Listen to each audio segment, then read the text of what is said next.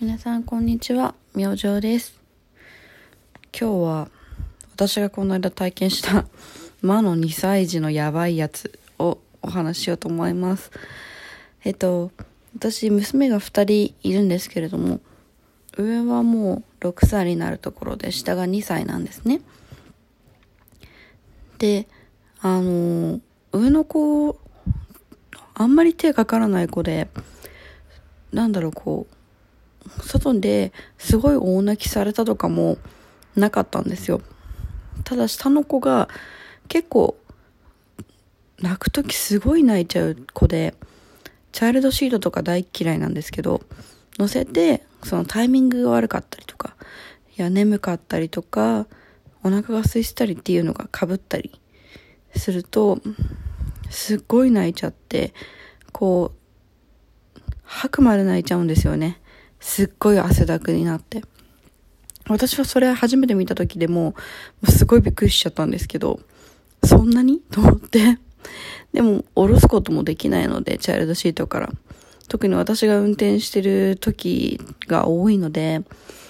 ね、下ろしちゃったら、フリーダム状態になっちゃうじゃないですか。なので、それができなくてっていう感じだったんですけど、この間、あの、上の子の髪を切りに行ったんですよ。お店に。で、あの、なんだろう、下の子ちょっと機嫌悪いなって感じだったんですけど、その上の子の髪も切り始めた時ぐらいから、あの、床にダーンって、スーパーのお菓子コーナーでお菓子買ってもらいたくて、横になる子みたいな感じで、床に横になっちゃったんですよね。で、今時期が時期じゃないですか。ね、飛沫が床に落ちるよって言われてるのに、床に横になるのはいかがなものだろうかと思って。で、プラス、ね、美容院さんなので、髪の毛が落ちてるんですよね。だから、ちょっと、嫌だなと思って起こしたりしたんですけど、もう、それでどんどん泣いちゃって、もう、店にちょっといられないぐらい大きな声で叫び続けるんですよ。泣く時下の子って一回始まっちゃうと。なんか店を出たんですけど、店の出たところも、あの、要は商業施設の中っていう感じなので、建物の中なんですよね。なので、逃げ場がなくて、で、だからといって、まだ髪切ってる途中の5歳の娘を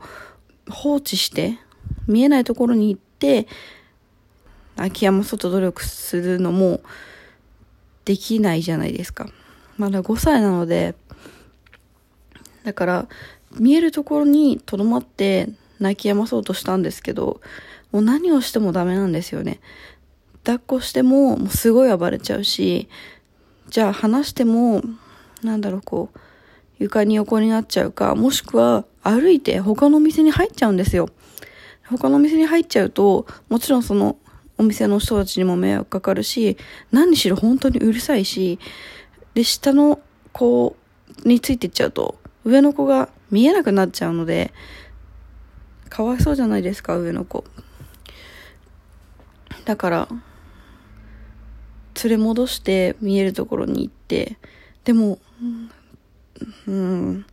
それを何回も繰り返したのかな。で、私が追いかけるとな、なんか逃げちゃうんですよね。なんか余計こう、私が何をしても、どんどん泣くのがひどくなっていく感じだったんですよね。こう、吐いちゃうまではいかなかったんですけど、多分20分間くらいかな。もうずっと大きな声で叫びながら泣いてっていうのをしてましたね。もう何をしても iPhone とか渡したりするんですけど、キッズチューブみたいなの流して、それも iPhone 床に落としちゃうので、いらないって言って。お菓子とかもダメだったし、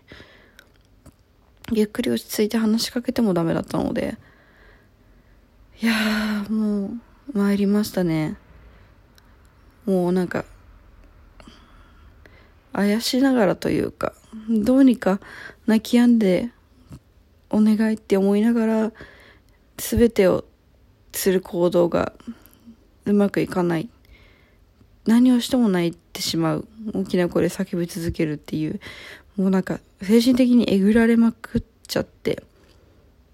なんか私も涙が出てくるみたいな。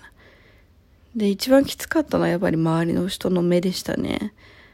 あの人がやっぱり通るんですよ結構。なんですけど全員見ていくんですよね。まあそれはうるさいから。見ちゃうのはわかるんですけど。でも全員見ていくんですけど誰一人としてなんか声かけてくれる方もいなくて。なんかもうすごく恥ずかしいし苦しかったですねあの時間帯は。でどうにか終わってね上の子の髪の切るのが終わってお会計してたんですけどその時にももう下の子がまた無理やり抱っこから降りて他のお店に入っちゃったんでその瞬間もう上の子慣れちゃってるのですぐあの追いかけてくれたんですよ。なんでもう見えるところにまだいたのでその時には。なのでもうお会計さって終わらせて追いかけたんですけど下の子が私を見るともう逃げちゃうんですよね。なのでお店の中でも逃げられてしまってであのおい早歩きしてあの捕まえてもう帰るだけだったんでしようとしたんですけど捕まえようとしたんですけど早いんですよ。あっちは本気で走ってるから。捕まえられなくて。だからもう一瞬走ろうとしたら下の子が目の前で転んだんですよね。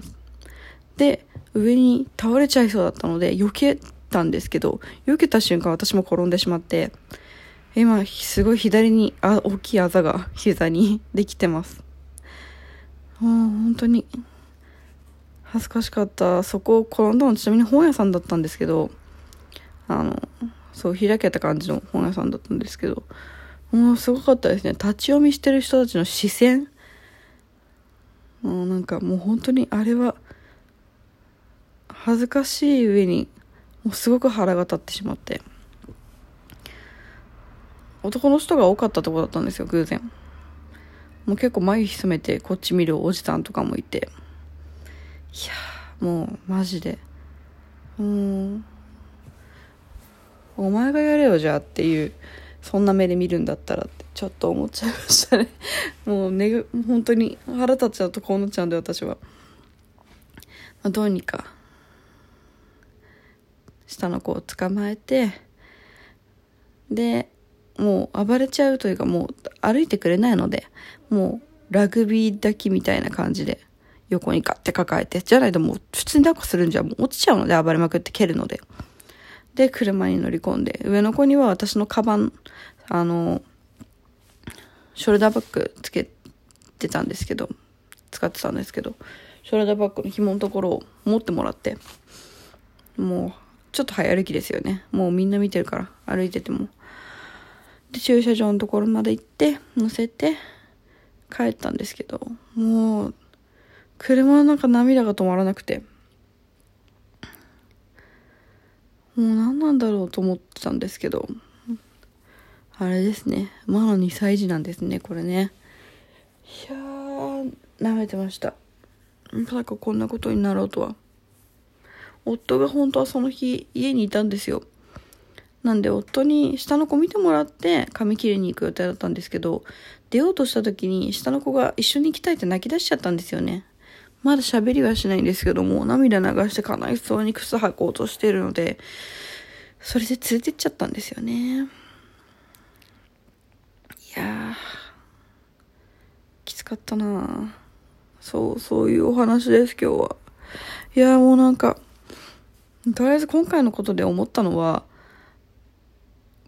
もし私の目の前でそういうお母さんがいたらもう絶対声かけたろっていうことですね。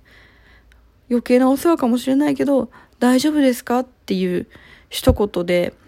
心細さってなくなると思うし、うん。